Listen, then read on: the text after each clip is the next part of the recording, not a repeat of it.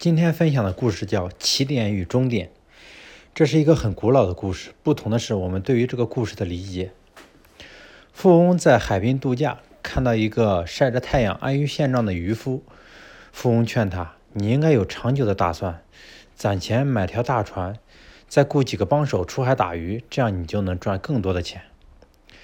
然后呢？渔夫问。富翁回答，你可以再买几条大船，办一家捕捞公司，做大，让公司上市，再去扩大生产，如此一来，你就会和我一样成为亿万富翁了。成为亿万富翁之后呢？渔夫又问。富翁说，你就可以像我一样到海滨度假，晒晒太阳，钓钓鱼，享受生活了。渔夫听了不屑地说，我每天都在海滨晒太阳钓鱼，难道你不认为我一直都在享受生活吗？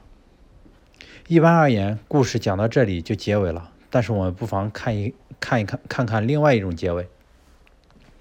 富翁笑着回答，如果都像你这样终年守着这狭小的海域，不敢出去闯荡，一生甘于平庸，无所作为，你觉得这样的人生有意义吗？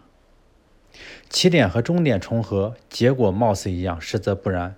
在数学几何中，一度等于三六一度，然而人生的一度并不等于三六一度，人生的一度是安于现状，是原地踏步，是不思进取。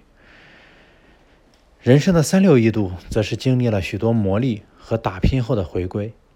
可以说，人生的意义就在于经历，经历也是一种财富，经历的多，生命才更有长度，经历的广，生命才更有厚度，有着丰富经历的人生才算得上完美的人生。